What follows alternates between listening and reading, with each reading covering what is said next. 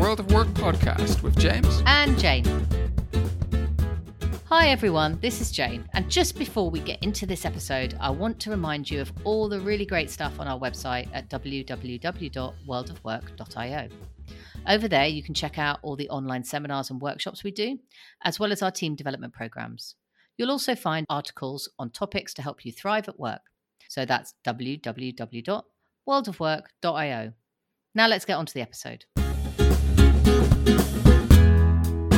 Hello, this is James. And this is Jane. And here we are again with another episode of a World of Work podcast. We've got a guest today. Jane, who are we speaking to and what are we speaking about? So today we have the wonderful guest, Dr. Sam Evans. And uh, Sam has recently completed her uh, PhD and she's been looking uh, at issues of class in uh, museum work in the UK. That's a fascinating subject. I'm really looking forward to it. I think class is a really important conversation that we don't often engage in in the workplace. So I'm really interested to see what we learn. Let's get into the conversation. Okay, so welcome to the main part of today's podcast, and we've got a really exciting conversation lined up today. We're going to be speaking to Dr. Sam Evans, and we're going to be exploring the role that class plays to some extent in our careers and our workplace. Um, but before we get into that, Sam, would you be able to say a few words about yourself, maybe about your background and the things that you're working on at the minute? Yeah, sure. Um, hello, everyone. My name's Sam Evans. I've just completed a um, my PhD at Birkbeck, the Department of Organisational Psychology. As James said, I was looking at class and careers within museum work. Um, I actually did my PhD full time, and I've been um, teaching at Birkbeck as well. Um, but it was a bit of a careers change. So um, I did do a MSc in occupational psychology at Birkbeck. Um, but prior to that, I was working within um, sort of charity and art sector. Okay. For quite a long time. And I did work in museums, so I do have that sort of um, connection to that field. Worked in marketing and management for, for a long time. And a lot of my, what I was sort of doing really sort of ended up being more around organisational change. And that's where I became interested in organisational psychology. Um, Great and yeah, so so there's a sort of journey there towards organizational organizational psychology, which is um, where I am now. Excellent. Well, we really like the sort of career changers. I'm a career changer. Mm-hmm. My my background, as people know, is I was actually a chartered accountant. That's how I started, and I sort of oh. transitioned out of that. And Jane's background is is very much in the um, the third sector as well. So so that's really interesting. Um, so as I said in the beginning, we're going to be speaking a little bit about the role that class plays in careers in the workplace, and particularly in, in your uh, research in, in the world of mm. museums. But if we start at the beginning, I'm going to check out one of these, you know, horribly open questions and, and just mm-hmm. see see where you want to go with it. We're talking about class today, and and I guess if, if we're starting that conversation about class, if we think about class, I guess for a lay audience, what are we really? What do we mean by class, and and what are what are some of the things that that people think about when they think about class? Um, it seems like quite a straightforward question, um, but it's quite complex, and actually when we think about class, it's it's something that um, academics have been debating for over 150 years. Uh, when I say academics, that's mainly sort of sociologists. So actually, within the sort of organisational field, um, it's not really being looked at at all. There's different ways of looking at class, and I mean, a lot of scholars would probably argue that there's no one right way of looking at class. So I just give you a sort of brief overview. There's there's the sort of understanding of class as basic economic inequality, and so you can understand that as a you know how someone might be positioned in the labour market. Um, you know, the very sort of founding father of class was Karl Marx, Max Weber, and this idea of having labour market value. Um, so it's mm-hmm. how much economic power you have. That sort of thinking has informed what we would use, or what some people would use, or the government certainly uses. Um, it's the um, NSSEC, which is a way of classifying occupations um, according yeah. according to the sort of um, skill required, the size of organisation, and the sort of power you have within that organisation. Whether you're self-employed like yourselves, or you know whether you or, you know own your own company, or whether you're sort of somewhere within a hierarchy. So there's that sort of approach, which is economic, but then there's also another approach, which is um, that it's more culturally ascribed. So it, it sort of depends on your geography, your community, and actually there's there's a whole lot of work around how you know there's no such thing even if we talk about like working class there's no one sort of monolithic idea of what working class is. Yeah. And so people talk about class as a sort of subjective identity there's a sort of disconnect between how people understand their own class and how academics might try and define class. And so this has led to this interest in, in trying to understand a bit more about how people talk about class in the everyday and what, what does that actually mean. So there's a lot of complexity to that. In terms of how I understood class, and I, I wanted to take quite an inductive um, view of class. And this was partly because um, what's tended to happen is there's been a, a, sort of decoupling of what we might think of as class or how class is talked about and how class inequality is talked about. So there's been a sort of a discourse. I mean, a lot of people attribute this to neoliberal going back, to, you know, mm-hmm.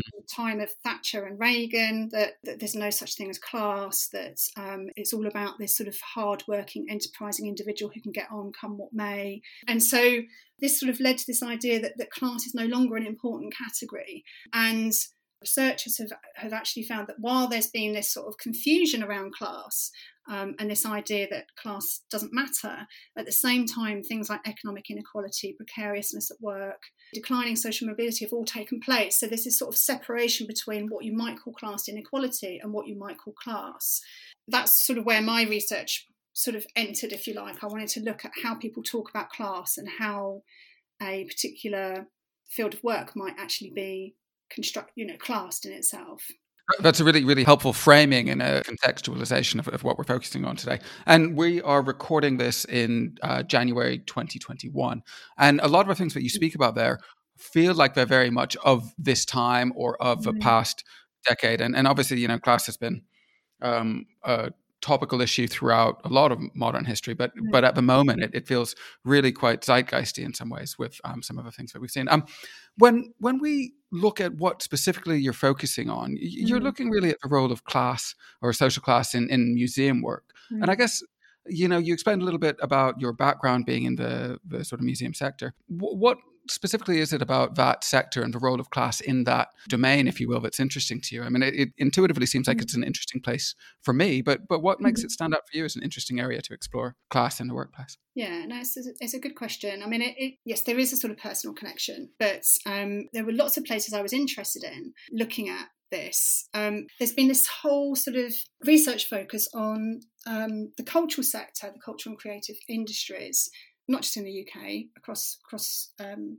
the West, and this idea that actually they could be very meritocratic. So there's there was this sort of research surge, if you like, this interest that actually, okay, anyone can be creative, so anyone can work in in these sorts of sectors. So therefore, these are good places to to sort of encourage social mobility.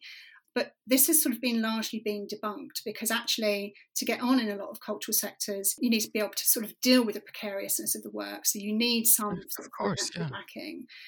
But museums within all of that have been overlooked. Um, and obviously, I, I, having worked in them, I sort of knew that there'd been lots of conversations about um, issues of. I mean, when I was there, the discourse was around social inclusion, exclusion, exclusion. It was that sort of that was very new Labour sort of um, discourse, but um, there had been very little talk about class, and it just felt like it was sort of, you know, sort of very overlooked in the sector. And yet, I was pretty sure I'd bumped up against it. I had that sort of intuition, and you know, for my research, I actually look at how museums in the UK have developed. Um, and it's quite interesting in that they have they've have quite a sort of public sector focus within this country. I mean, it's different in different countries a lot of the sort of bigger museums, national museums, have there's an argument that they've had this almost sort of um, they emerged in Victorian times and this sort of educational, almost sort of disciplining, disciplinary role in terms of sort of classing the working class, you know, disciplining them and and um, so there's this this sort of great book by um, Tony Bennett, the the Birth of the Museum, which talks about you know how within the sort of museum space, you'd have people in their sort of Sunday best walking around and in mm. very hushed tones. And um, yes, so there, there, there is this sort of debate around, you know, are museums actually producing this sort of very dominant cultural capital? And um, at the same time, that sort of tends to sort of distinguish the middle. So there's a lot of constantly sort of measuring the audience profile of people who visited museums, and it never shifted. It was always quite middle class, if you like, yeah. or, or, people at least who had a, a sort of education. So it was quite interesting because obviously there's there's um, museums are sort of implicated in class. Um, and also, you know, they do the job of actually constructing our histories and our identities. So it's quite important to understand who can do that work on our behalf. So um, for those reasons, it just turned out to be a very interesting sector. It sounds it sounds like a it sounds like a brilliant sector, and and some of the things that you spoke about there resonate to some extent with my uh, lived experience of people who've worked in this domain. So when you spoke about the need mm-hmm. for the security to let you deal with the precarious nature of of um, particularly when you spoke about the art space earlier, that yeah. connected with me. And when we get into things like the museum space, you know, I, I do know somebody who's done their masters in curation at um, at one of the UK universities, and and that's that feels like a very niche thing, and it feels like mm. there are probably certain aspects of um, class or at least social capital and certain things mm. that that are imbued into yeah. the way one develops in society that, that, shape opportunities and things in there. So I think that's really interesting, and I, and I really liked one of your last points there, where you where you spoke about what the roles of museums are um, to some extent, and and what it feels like going in. So are they sort of a disciplinarians or do they reinforce? Mm-hmm. And and one of the things that popped into my mind is that you know the emotional responses that people have going into museums are, are going to be fundamentally hugely different based on how comfortable and accepted and validated they feel yeah, within yeah. those spaces.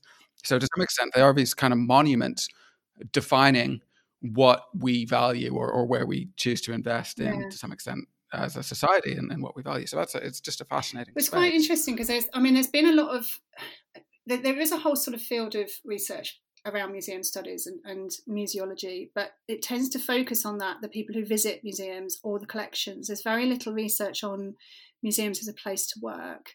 Um, and I, I was interested in sort of understanding, um, you know, class at this very sort of um, not just understanding it as, as a as a person has a class and then they go into a sector and how do they get on, but understanding how um, mm. the sector shapes class and contributes to it because you know organisations are implicated mm. in class processes, um, and that's really not been examined very much. There's um, work by um, she's a sociologist, Joan Acker, who looks at um, organisations as sort of regimes of inequality, and there's been a lot of look at gender and race, but not yeah. not so much at how they contribute to class processes.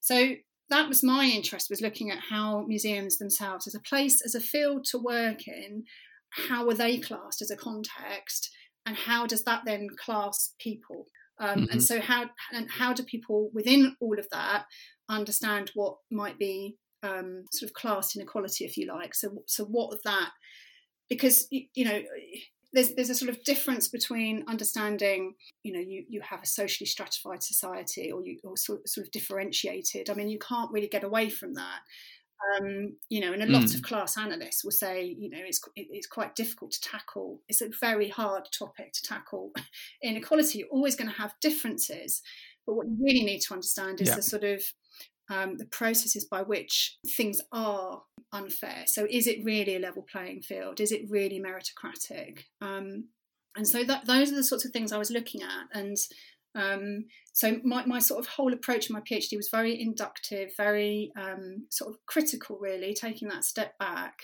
um, and just sort of understanding how do people who work in museums understand their field? What's important to them? What's valued? Why do they work in it? Like you said, um, you know, doing this sort of postgrad and curatorial work, it's a very hard decision, I think, to sort of invest in quite a small field. Yeah. And that's definitely what came out in the sort of findings that you know the more the more specialist you are is the, the more sort of valued the work you know there's a sort of hierarchy based on this sort of like being very very specialist to the sector um, and yet that limits your career and it's also very difficult to achieve. Right. I think Jane's going to jump in with some questions about your research specifically in, in a minute and, and maybe some of the lessons sort of there. Uh, I guess you focused uh, mainly on on the you know that domain in, in the museums world. Do you do you think though that this is a field that has broader mm-hmm. applications? Do you do you think that our relationship with class applies across a range of, of sectors and industries? Oh, definitely, absolutely, and um, there's a sort of body of research now that's growing that's looking at class in particular sectors. So I've um, there's this, this there's this concept actually called the class ceiling, which um, Friedman and Laurison have actually um, researched, which shows that um, you know for people from a working class background trying to get into what they call elite occupations, and then they research architecture, acting, TV, um, and accountancy. Um, they show how you know people from from um, sort of lower i mean they have a particular way of measuring class but people from those backgrounds will not get into the most prestigious type of work like tv commissioning. They might get into like marketing tv rather than commissioning tv um, and there's very sort of subtle processes as, as, to why. So it's definitely not just museums. You know it sort of intuitively makes sense that that you know class the idea of class came from the world of work. So it, it, and it and it's so sort of embedded within how work is organised um, that I think you know every organisation um, is is sort of in a way contributing to class processes. Right? I think that um, you, you can't sort of get away from it really. So yes, it's my answer to that. I think it definitely is relevant, um, sort of beyond museums. It's relevant to, to um, any workplace. It's it's so interesting you talk about. It's clear that you have a very close relationship mm. with the sector in terms of understanding it.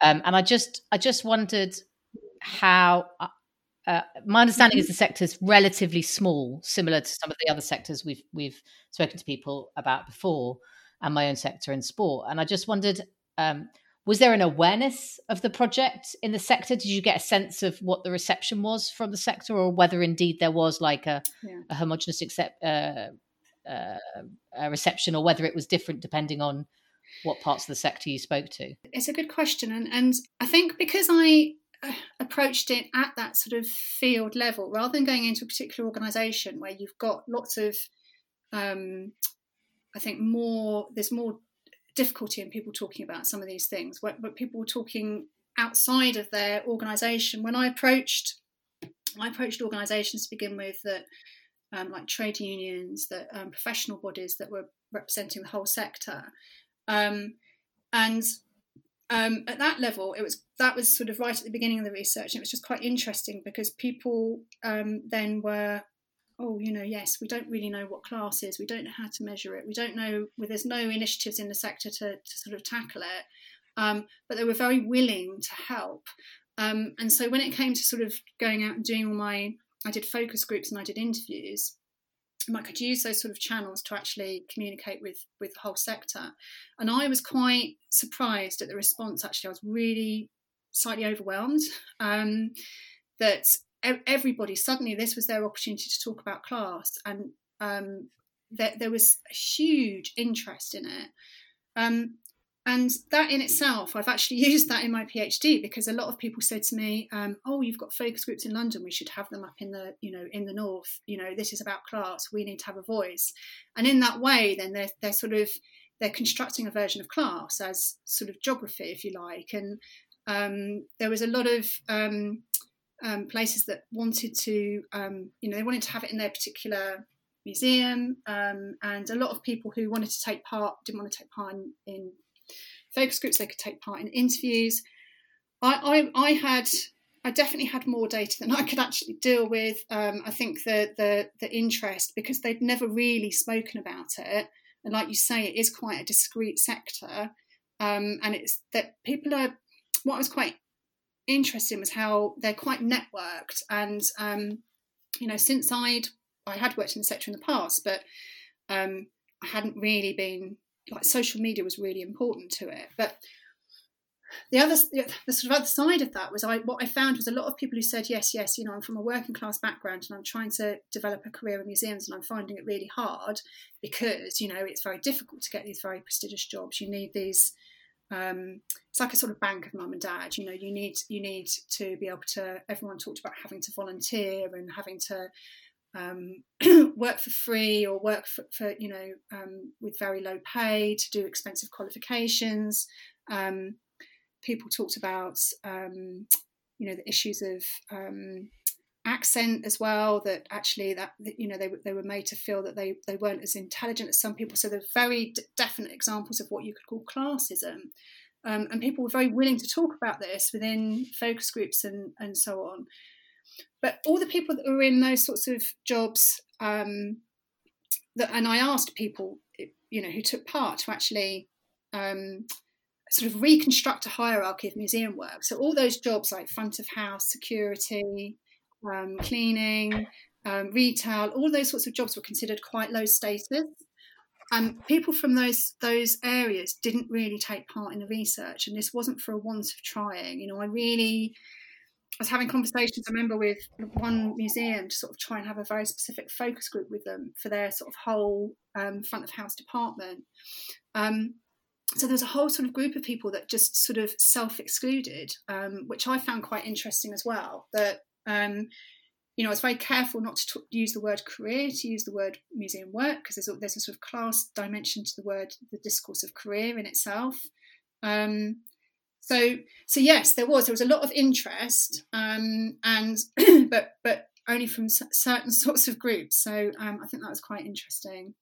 Yeah, absolutely. And I think uh, one of the things we talk we've talked about before is where you've got a sector that is quite, uh, like you say, mm-hmm. discreet, but also has. I, I, I hesitate to use this phrase, but in in simplest terms, it's got a bit of a mm-hmm. cult following. So there are people yeah. that really yeah. want to work in it. Um, then the people who work in in roles that maybe aren't specific to that sector. So front of house obviously is important to museum but exists in other sectors as well. Um, one of the things we sometimes talk about is whether they identify as being part of that sector or part of just the hospitality sector or part of the uh, business administration sector. Because i think um, I think it's interesting who, even who sees themselves as in those sectors or not in those sectors by coincidence or by deliberateness. Absolutely. Um, yeah. Yeah, and I think that's a very insightful point because that that's exactly it's like their sort of their own identity, isn't it? Is how much is that sort of connected to their field of work? Yeah, definitely.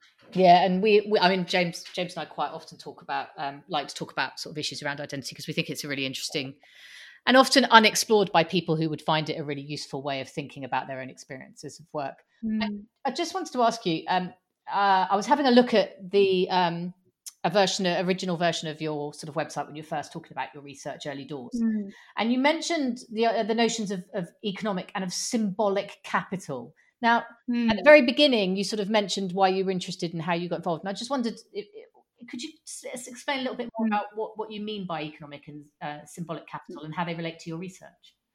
Yeah, sure. Um, well, I use the, the theory of um, Pierre Bourdieu, and um, he um, developed this idea of um, the, this sort of trilogy, this conceptual trilogy between a field, which you can consider like a sort of sector, um, and if you use the meta- his metaphor of the game is actually really quite useful. So um, if you think of a field, say like museum work, as the, the sort of uh, the map of the game, the, the sort of um, um, then capital is the sort of what you need to actually be able to play it. Um, and the, there are actually um, sort of there's well four types of capital. But what, what I was interested in drawing out at that point was a relationship between economic and symbolic capital. So, economic capital is sort of what you would think it would be in terms of, um, you know, um, wealth and income and those sorts of things. And I was looking at how, um, one, you need that to be able to get on within a museum career. Um, as I mentioned, you know, needing to actually pay for qualifications, needing to be able to work for free. Um, and then at the end of it, you don't actually earn very much anyway.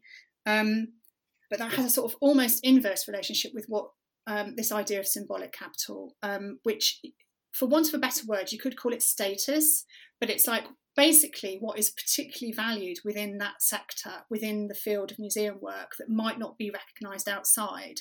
So it's almost like you were saying, it's like people who really want to work in there. Um, what what is it about museum work? You know, why why do they why do they really value it, and what's what's the most prestigious thing? What's really sort of um, the sort of the, the, height of status within museum work? And um, I asked um, people in focus groups and also in their, their interviews to sort of talk about this, and um, um, it was a, a, lot of people. Um, you know, they want to either they think about it becoming a curator. It's the curatorial work it's the um, having a sort of very specialist role. So you can have general curators, you can have very specialist curators, and then you can have like working at a national museum and the prestige of working at a national museum. That was a sort of ultimate of like um, symbolic capital. And in I actually look at how um, it, it's a bit more. So I look at the sort of the, the, the way in which um, you know people in the field try and keep museums special because actually you know, although there is this sort of, um, um, you know, having very specialist knowledge is is um, sort of revered. That doesn't pay for museums. You know, they need money from somewhere, and actually, you know, a lot of museum collections are based on money. They're based on wealth, and I sort of draw that that that. It's almost like it's what it's what Bourdieu would call misrecognition. That actually, to to really be able to get on, is seen as this sort of um, you know, you are very specialist and knowledgeable, but actually you are supported by, um, you know, a whole wealth of capital that perhaps other people don't have. So it's it's almost um, and and you can see that within institutions and with individuals, if you like. I call it for for the institutions, I call it collections meritocracy. This idea that some collections are, are so prestigious and amazing that um, you know of course they they warrant government funding and they should be in the, all the national museums. All the national museums are, you know they do actually come from um, having considerable amount of economic power in the first place but that's all sort of that's all sort of distanced. There's all this sort of um, these these sort of quite complex processes by which you know what basically what is seen as a seen as sort of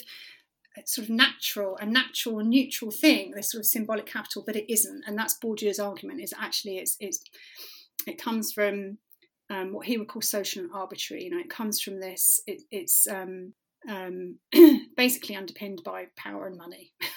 um, it's so, so it's. I, am really interested in this. One of the reasons is that I'm, I'm thinking back to both a podcast we did with uh, a friend of the show, uh, Laura Hamilton, around volunteering, and also yeah. to my own work on boards and trustees and governance. And mm. I keep thinking about these money can't buy roles. And when you have significant economic capital, if you've described it, the roles mm. that people want are the ones that you can't get. It's not that they are rare and they mm. are they are few and far between. And they also um, require a very niche expertise. And so we yeah. see that a lot in sport, and we see it. I mean, there's there's there's there's so so much of what you're saying rings true mm. with things like one of the challenges about diversity on boards, for example, uh, particularly in the nonprofit sector, is that you kind of need really secure employment and money to be able to negotiate with your employer to take six afternoons off a year to be able to help with a, a, a significant organization. And um, but how that relates to those that symbolic capital that you gain, but you kind of sometimes you need to springboard off one or the other to get to that. Um, yeah. And that makes that makes total sense. Yeah, I think well that, that, yeah I mean I'm interested in what you're doing as well it's it, it's it and I and I think it's a sort of common pattern and it, and in a way it's just actually I I think it's for sectors to start being a little bit more honest about the, the ways in which certain people can get on and others can't. That it's it, it's it's um I, I mean Bourdieu called these sort of invisible processes, and that's why I use a sort of critical discursive approach to actually try and um, you know unpick them really. So I was looking at how the sort of game is is structured, and so the symbolic capital there is you know the ideal would be working for a as a specialist curator in a national museum and then perhaps becoming a director. In terms of the rules of the game, like how to play the game, um, there is this need for, on the one hand, it's economic capital to sort of be able to get that distinct, you know, that distinction, but at the same time, um, increasingly within museums, and I, I, I haven't looked at this in other sectors, but I'd be interested in, in doing so. Is this what I call a market for recognition? And so, whilst museums sort of um, resist this idea that they're about money and profit, they are about trying to get profile. And actually, you know, some you know national, some national museums are sort of like almost um, superstar status. There's a, there's a paper that looks at that, um, and so that then actually also shapes people's careers. So those people who um, can develop their profile, whether it's on you know going to conferences, social media, whether they can increasingly you know you've got history on TV. This sort of um, um, the, the idea that the National Museum director now is somebody who can actually have that um, that not just distinguishing capital, you know, that sort of knowledge, but it's also this ability to gain the recognition and a profile, and and that is a process. I think. I was just going to say one of the one of the you know battles that I hear people talking about now is the you know the battle for attention, right? And and Yeah. the ability to attract and, and maintain attention is a hugely powerful thing. And in some ways, we can think about that as another form of, of capital that that exists in, in different ways. And Mm. and that's um, probably inextricably linked to a lot of the other factors that we're talking about. Is that fair? Do you think? Yeah, and and I, I think um, um, I actually, I mean, I could see these patterns in the research, but I, I actually got the idea of the recognition economy. I nicked that from a journalist who was I can't remember their name, but they were Yes. talking very much about that, the attention economy, and I suppose Yeah. that that's a sort of more um, day-to-day granular thing isn't it it's like you know when when you get lost in social media and what you're actually looking at but but i think it, it is it, it is so i was trying to look at something a bit more um, it's not just about attention it is about getting that status because if you get the recognition then that boosts your symbolic capital and Yeah. the rest of it so it's all sort of connected So, so I've got a question. You know, some people suggest that class maybe isn't as much of an issue as it used to be in, in our careers, in our workplace. Um, and and you've obviously looked in one specific area. I guess if we if we were to sort of hypothesize or, or broaden the conversation out a, a little bit more, uh, do you think class plays a large role still in, in the you know the careers or work, I should say, given our conversation, you know the, the, the work that people do and their ability to progress in their work. I mean, Yeah. how important of a factor do you think it is at the minute, more broadly? Um, yeah, I think that's a good question. I think obviously there is this sort of issue that I touched on at the beginning, which is this idea that perhaps people don't, it might not be in the forefront of their own minds when they're thinking about their own um, career paths. Um, um, I, I think it is um, um, relevant if you think about it from the point of view of um, rather than a category, but more sort of how particular ways of having and being, if you like, are valued within particular sectors, and those are more difficult to achieve for certain people, then Sure. Then yes, I think it is. And you know, I could think about my own um, experience, and I, you know, ask this, um, you know, how would I? Because obviously, a lot of people think the problem of class is being working class, um, but there's there's a real difficulty in defining what that is. Um, and I, I and I asked people this, you know, how how would they know their own class and how would they know the class of others? And it's quite people are quite confused by it, um, and I think this is because the whole uh, sort of landscape of class has been sort of muddied by. Um, it's, it's, it's, it's, it's, a, it's not an apolitical concept. It's quite political. It's not neutral. Yeah. You know, when we're talking about Yeah. class, we're talking about a way of seeing society and how it's structured um, and what's Mhm. fair and what isn't. So, um, and personally, I think that's why it probably hasn't been looked at in organisation studies because I think organisations, to be honest, are complicit in in how class is constructed. You know, they construct hierarchies and they allocate rewards. You know, economic or symbolic. Absolutely. Yeah, yeah, yeah. Um, And everybody who works in an organization is at some level engaged within the society that they live in more broadly and in their organization. So they've got some interests and, and desires and games to play Yeah. and you know all that stuff. So so it's kind of that perpetuating thing, which is yeah. which is difficult. Um, some of the some of the other ways that you know individual differences and characteristics uh, manifest are protected in the UK. Mhm. So we talk about things like gender and race Mhm. and disability and um, sexual orientation and things like that. So so those are kind of legally protected, and there's certain rules around that. Now, do you think that class could ever fall into that type of category? Do you think it, it matters that it's not a protected characteristic? Is it something that could be Mm. protected? Yeah, I mean, because there's a lot of other researchers now looking at class, and there's a, the Social Mobility Commission, and, I, I'm pretty sure that they would be looking at some of these things. Um, it just comes back to that: how how would you then um, define what you mean by class? And I think a lot of the the, the discussion would be around um, this idea of social mobility. I mean, I I I do criticise that in my PhD because not everybody can be socially mobile. Um, so my um, way of thinking about it is rather than just saying everyone can get to those sort of very desired positions, is actually try and change how we think of different types of work. You know, why is certain work valued more than others, or at least be honest about those processes, sort of bring them out into the open. Um, so, in terms of um, whether it could be a legally protected characteristic, mean, if it was, then obviously it would get a lot more attention along the lines of you know what gets measured matters. Um, and I mean, I went to a, um, I was on a, attended this sort of um, refreshing diversity and inclusivity um, event yesterday in the age of the pandemic, and they were talking about race and they were talking about gender, but they didn't talk about class. But all of these things were class. You know, there, there's um, you know race and a lot of the issues around um, the, the, pandemic and how um, you know certain people are frontline and in frontline jobs is to do with sort of economic inequality. So there's lots of intersecting things there, and I think class is almost sort of like a sort of a master discourse, if you like, that actually shapes all of these. It's, it's sort of understanding how things are valued within particular work context, context, but within broader society as well. So um, um, I think it should be. I think it's problematic because um, partly because it's quite difficult to define, but also because um, it does have that political overtone. But I'm sure I and I haven't personally haven't actually been looking at that. Um, but um, I'm I'm pretty sure that that people are on the case. So um, my short answer to that is yes. I think it should be. Yeah, it's interesting. I you, you, when you talk about it as like a master taxonomy or a master sort of index, I mm it's quite often the way that I, in my sort of very naive head, think about class. It's this it's this sort of labeling and indexation for the purposes of positioning people to have access. So my logical yeah. my logic is well, if people are using it to do that, then of course it should be protected. But I understand it is far more complicated than that. Um, yeah. I just want to ask you one last question from me because I know we are uh, running short of time.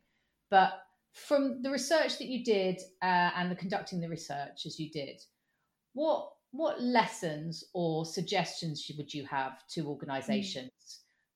that want to start? You, um, you said in your sector there was a hmm. huge appetite that you initially saw in certain places. How would mm. you encourage organisations to sort of at the very beginning start examining the issue with their with their staff?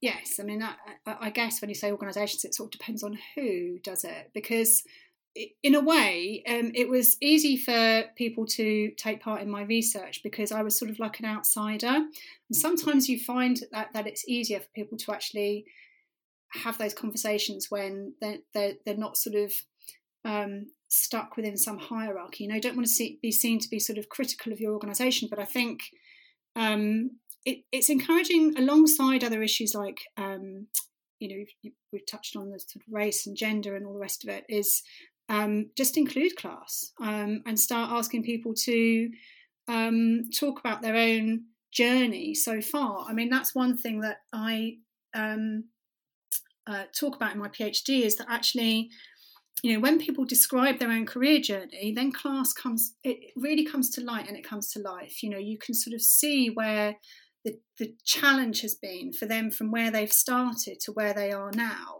Um, and I think that actually then highlights some of these things that perhaps other people don't see. So it's it, it's important to start having those conversations. Um, it's quite difficult to know where to take it. If you're a small organisation and you don't have the resources, then um, I I think there needs to be more support at um, sort of a sector level. So I mean, a lot of the work I've done is at that level, like with professional associations, with membership bodies, with trade unions. Um, and that's probably where it sits more comfortably because then you can actually start really taking a look at the whole sector to think, okay, what what what opportunities really are here and what what do people have to do to get them and is that fair? Are we really really encouraging the best people? That's i mean that's another sort of side of it is that actually you know if you're just encouraging people who have got a certain sort of education and have got the money to get on um, you know, are, are, are you just creating this sort of homogenous way of thinking? Um, it's probably, there, there is definitely some benefit to sort of try and encourage um, people who come have had a different journey into your sector. Um, and I'm, one thing I'm, i want to do is work with the museum sector, but beyond, because I've, I've done some other research with um, sort of outside of my PhD with the NHS and with um, theatre directing, different career paths, but there's still similar issues. Um, and very few people are talking about it. So I think just talking about it, thinking about the sort of career, giving people the chance to think, talk about their career paths, um, but also think about what what the expectations are and how those might actually then not actually be as fair as you think they are. I mean, just a small example. Somebody um, they were talking about they'd gone for an interview for a job at a National Museum, and um, they were asked in the interview, um, you know, if they'd visit, you know, they there was an assumption that they would have visited the National Museum and looked around and be very familiar with their exhibitions. And this person said they didn't have the money for the train fare to travel from where they were to actually go and just have a look at the museum. So you just don't even really think about those things because, um, you know, a no. lot of people are, um, you know, from a different class background. So, um, yeah, I mean, obviously that's sort of stuck in my mind because I think that yeah, that's a great story, isn't it? It's it's a really bringing to life our assumptions mm. and expectations of mm. others. We are um, in the process of, of running out of time. I guess if we could ask you one one question, which is if there was one thing that you'd like somebody who was maybe managing a team, mm-hmm. you know, somebody who's out there managing a small team to take away from this conversation, what, what would your key message to them be? Well, just be aware that um, that that class is an issue, and that actually if you are able to sort of understand the, the journey that somebody's taken is, is don't think about it just as all down to the individual that actually that there are some very definite um, sort of structural and historic disadvantages um, that, that shape people's journey and i think you could almost turn it on, on its head and think the people that have had the most difficult beginning are probably the most resilient and we talk about resilience you know this yeah. whole discourse of resilience but actually mm-hmm. we don't really value the people who probably are the most resilient so um, I think it's just actually the, the, takeaway really is just knowing that it is an issue, um, and it, it, you know it's time really that we do start talking about it. Right. Well, that, that, sounds like a great message in terms of opening up the conversation and developing awareness. Um, unfortunately, that is us out of time. So, just as a, as a very last question, how could people learn more about you and the work that you're working on? I do have a sort of WordPress site, but which I use for my research, but I need to update it. So, the best thing really is for people to follow me on Twitter. So, my Twitter is um, Sam is at work, and Sam is yeah. at work. Cool. So at Sam is at, at work. Sam is at work. Yeah. So you can find me on that. It's got a link to my uh, WordPress site on that, and I'll actually um, be updating that. So that's probably the easiest way to follow my work. Yeah. Brilliant. Okay. Well, it's just time for me to say thank you. That was a really interesting and informative conversation. So thank you very much from me. Yeah, and a massive thank you from me too. Well, thank you both for asking me to talk about it. It's been great, actually. I love it. thank you so much. Okay, so that was our conversation with Sam, and you are back in the room with us. We've been speaking about the role that class plays, particularly within work in the museum space and museums more broadly. Um, but I think it surfaces a lot of other questions and reflections. Jane, is there anything that you'd like to touch on based on that conversation? Yeah, I think it's a really interesting topic, and it's as you know, James, it's something I feel quite passionately about about yeah. how how we start to improve social mobility and how we start to break down how people are perceived based on what their heritage background etc is whatever that might be and in, in, whatever characteristic that might be so i think that's really interesting i think there's a couple of things that strike me one is i really one of the reasons i'm really interested by sam's work is her choice of industry and sector as you probably guessed from my questions and i think yes. i think museums I mean, you, we we talked about this earlier, didn't we? And we used the words like laden and loaded with meaning. I feel yeah. like certainly growing up in in 1980s and 1990s Britain, um, museums, and for those of you who don't know, museums uh, went through a massive period in the UK where they became free at the point of entry, and they were previously not. And it was it was built on an idea of sort of democratization of, of, of museum entry and stuff like that. And it's not they're not all free anymore. There's lots of different strats of payment and stuff, but it was a quite a big deal back then.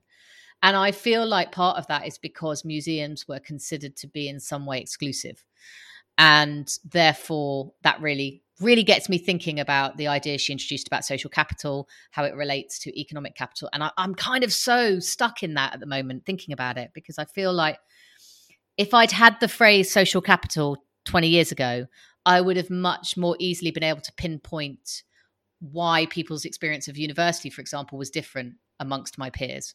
Because it feels like a very helpful concept of being able to sort of navigate that stuff yeah, I think I think there's some great reflections in there. Um, like you said, it's a really interesting industry, and and really relevant for this type of conversation. And I too kind of anchor back to that point around social capital, and and I guess the the the things that we acquire through our social relationships over our lives, the things that we learn, the things that we don't even know that we know, um, and the impact that those have on us in the workplace, and of course more more broadly. Um, and I, something that's just come back to me, or, or, sort of surfaced for me, as we think about this, is I guess to some extent the role that our education plays in this, and, and the fact that a lot of these things are um, developed through education, and and all too often I think a lot of that education stops when we leave our formal education. But I think a lot of these things are, are types of things that we can continue to explore and bring into conversations in the workplace so that we can broaden our understandings of each other um, and our backgrounds. And, and, I think that understanding gives us um, better insights and better abilities to connect in a more inclusive way within our organizations. I think, as, as you were speaking about, Jane, as well, you started to allude to a few things that I think connect to some of the conversations that we've had about power. Um, and I think that's just an interesting thing to bear in mind. I know we'll be coming back and having more conversations about power, but I think there's an interesting overlap with that subject as well.